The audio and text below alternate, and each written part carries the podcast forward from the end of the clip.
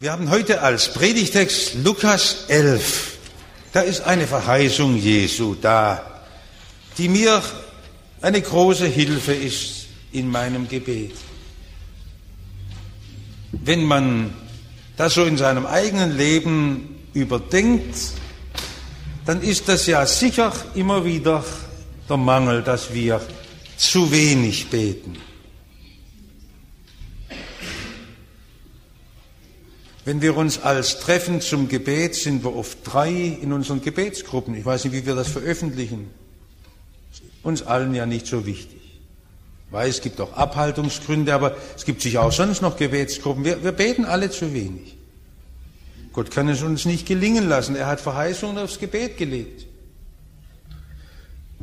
Dass wir lässig sind in der Arbeit, das wird wohl selten nur zutreffen, aber im Beten sind wir lässig. Lukas 11. Ich lese nicht den ganzen Abschnitt, wo Jesus dieses Bild gebraucht von den Kindern.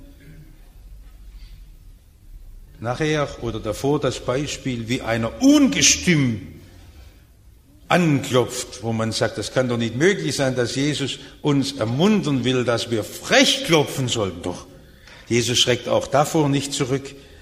Und nun Vers 9, und ich sage euch auch, bittet, so wird euch gegeben. Sucht, so werdet ihr finden. Klopft an, so wird euch aufgetan. Denn wer da bittet, der empfängt, und wer da sucht, der findet, und wer da anklopft, dem wird aufgetan.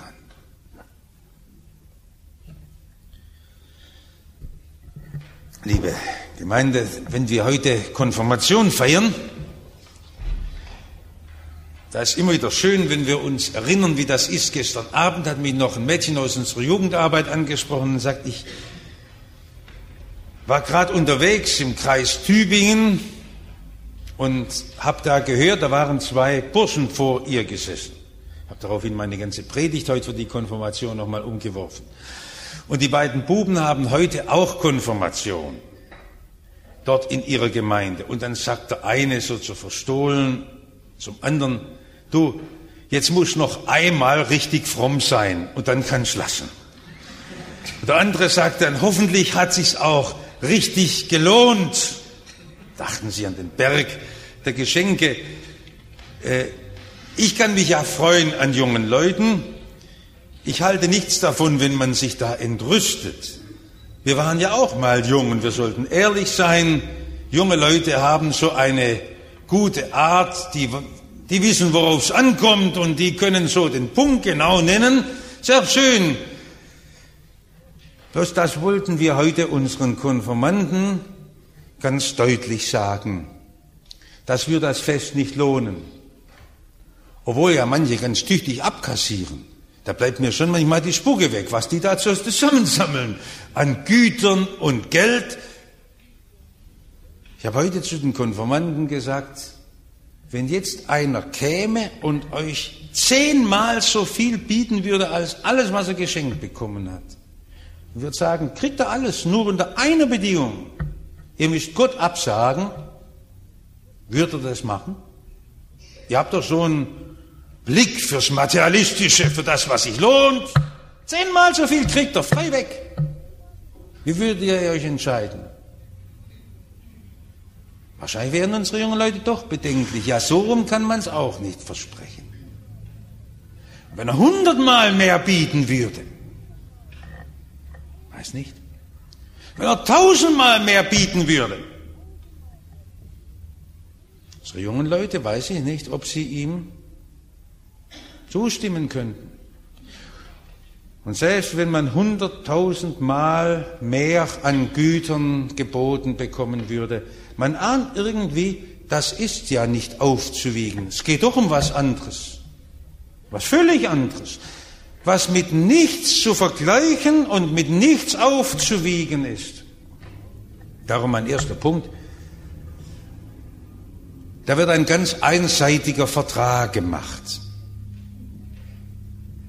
Sagt Jesus uns, bittet, so wird euch gegeben. Sucht, so werdet ihr finden, klopft an, euch wird aufgetan.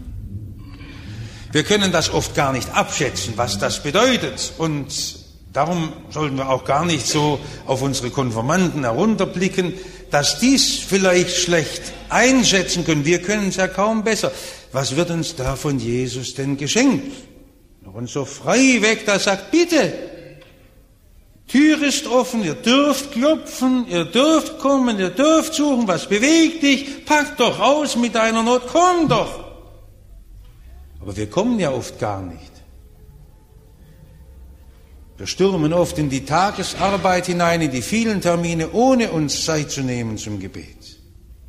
Und oft sitzen wir in den schwierigsten Sitzungen, bis uns einfällt, dass wir jetzt auch zu Gott schreien dürfen in der Stille. Warum eigentlich nicht? Vor ein paar Tagen wurde in Bonn ein Staatsvertrag unterschrieben. Es bewegt ja die Gemüter. Ich habe manche getroffen, die waren schon sehr unwillig.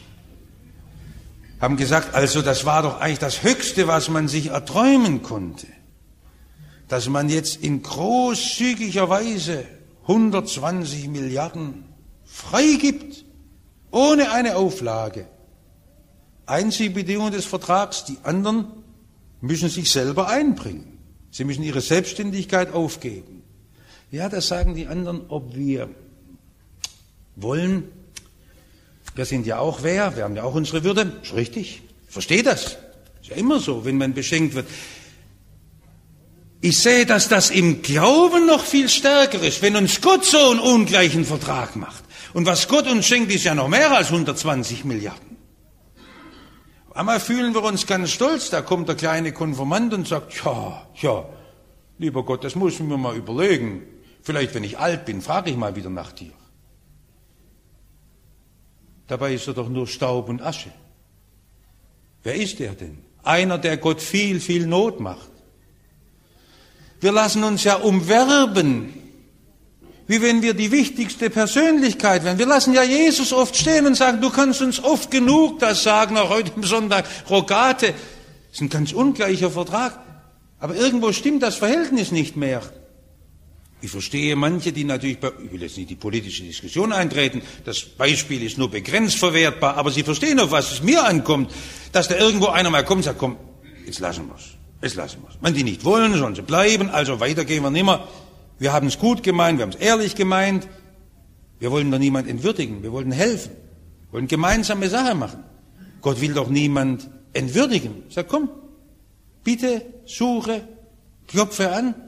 Ich bin da. Gott schenkt sich ganz. Und er steht da und will sich selbst geben.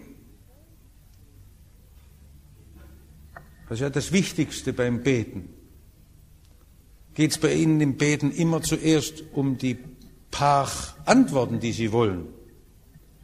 Häufig ist es so, wir haben bei Gott eine lange Latte von Wünschen, die wir abhaken wollen und sagen, das müsste jetzt eigentlich klappen und die Hilfe bräuchte ich und die Wunscherfüllung.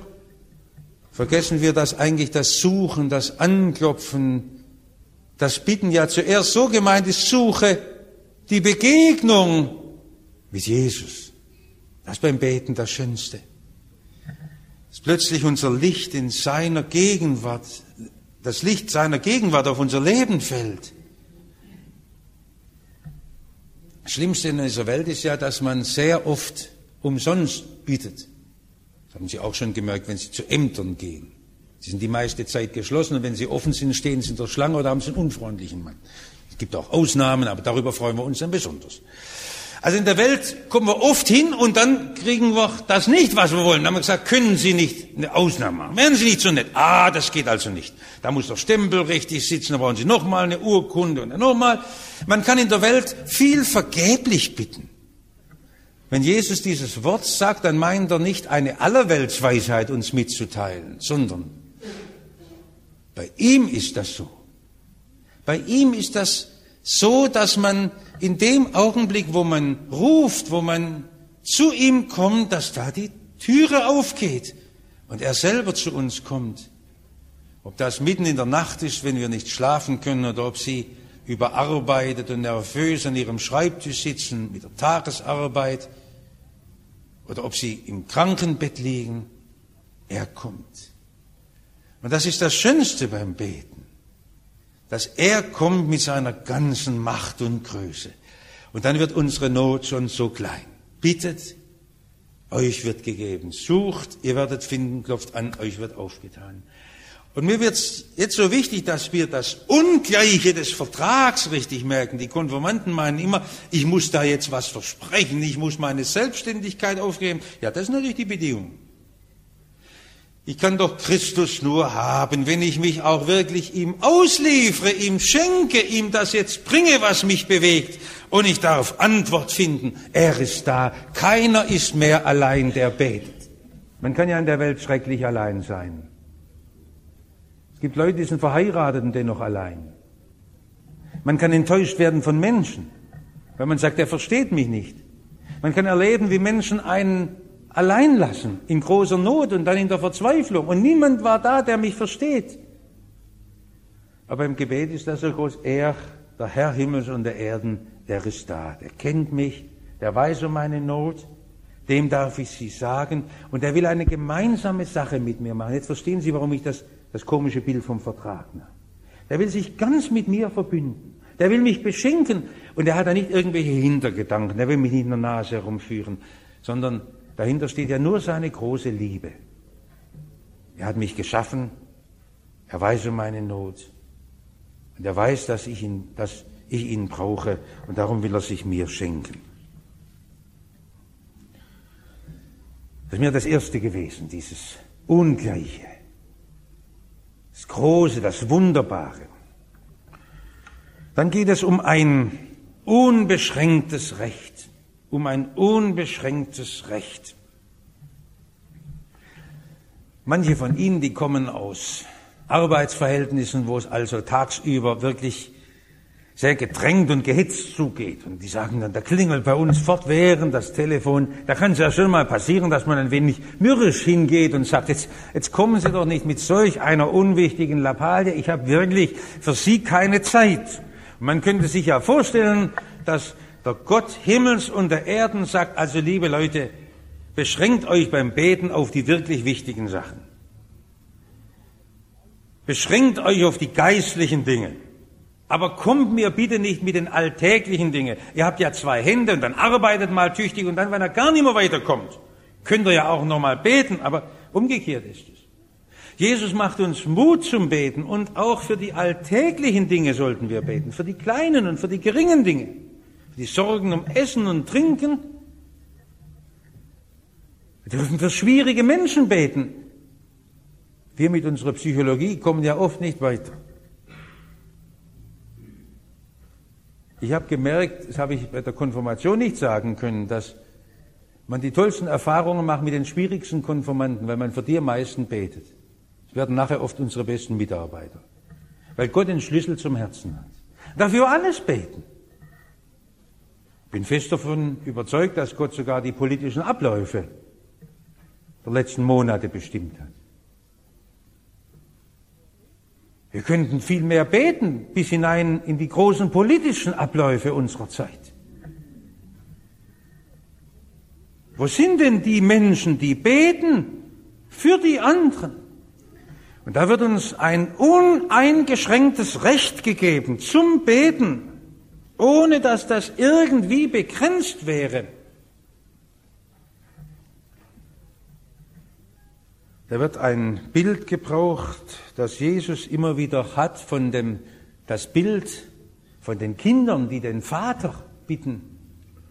Nun wird das heute immer sehr wichtig genommen, das verstehe ich, dass man sagt, man hat oft so schwierige Vatergestalten im Hintergrund, das macht gar nichts aus. Auch unsere Konformanten haben es oft nicht leicht und meine Kinder haben es auch nicht leicht mit ihrer Vatergestalt, mit der sie sich auseinandersetzen müssen. Bloß eins ist gleich, dass die Väter doch schon rühren sich manchmal annehmen um ihre Kinder. Und Jesus sagt, wie viel mehr, unvergleichlich mehr als die irdischen Väter, kümmert sich der ewige Gott um euch und um die kleinen Dinge dürft ihr rufen und schreien, wie die Kinder die hungrig sind und nach Brot verlangen haben, die rufen einfach, so soll euer Beten sein, schreit doch einfach. Vor ein paar Tagen war es bei uns in der Nachbarschaft passiert, Da hat ein Kind furchtbar gebrüllt. Die Kinder können das ja. Die können ja demonstrieren. Es war keine Verletzung da, es rannte fröhlich und alle Gliedmaßen, die wackelten noch richtig, so wie das die Kinder können, aber sicher irgendwo ein Sandschäufelchen wurde ihm weggenommen und schrie mit der ganzen Kraft, dass die ganzen Nachbarquartiere und Straßen alarmiert wurden. Und da war es wunderbar, wie Vater und Mutter angerannt kamen. Ach komm, mein Kind, uns in den Arm nahmen. Fast wollte man sagen, es hätte vielleicht jetzt auch mal verdient, dass man einen kleinen Klaps drauf tut. Entschuldigen Sie, ich verstehe auch die bessere Erziehungsmethode.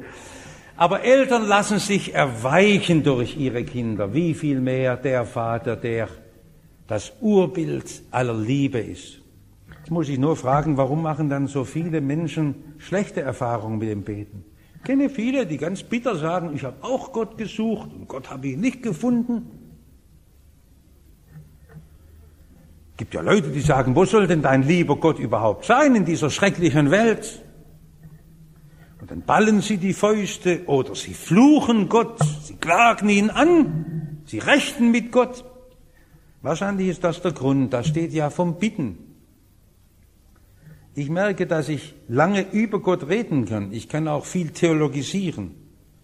Aber das Bitten ist ja eine ganz bestimmte Haltung. Und wir sind stolze Leute und tun schwer, auf die Knie zu gehen. Und ganz einfach zu sagen, heiliger, ewiger Gott, ich kann vor dir nicht rechten. Und ich kann vor dir nichts fordern. Aber ich komme um der Gnade willen, die Jesus mir schenkt.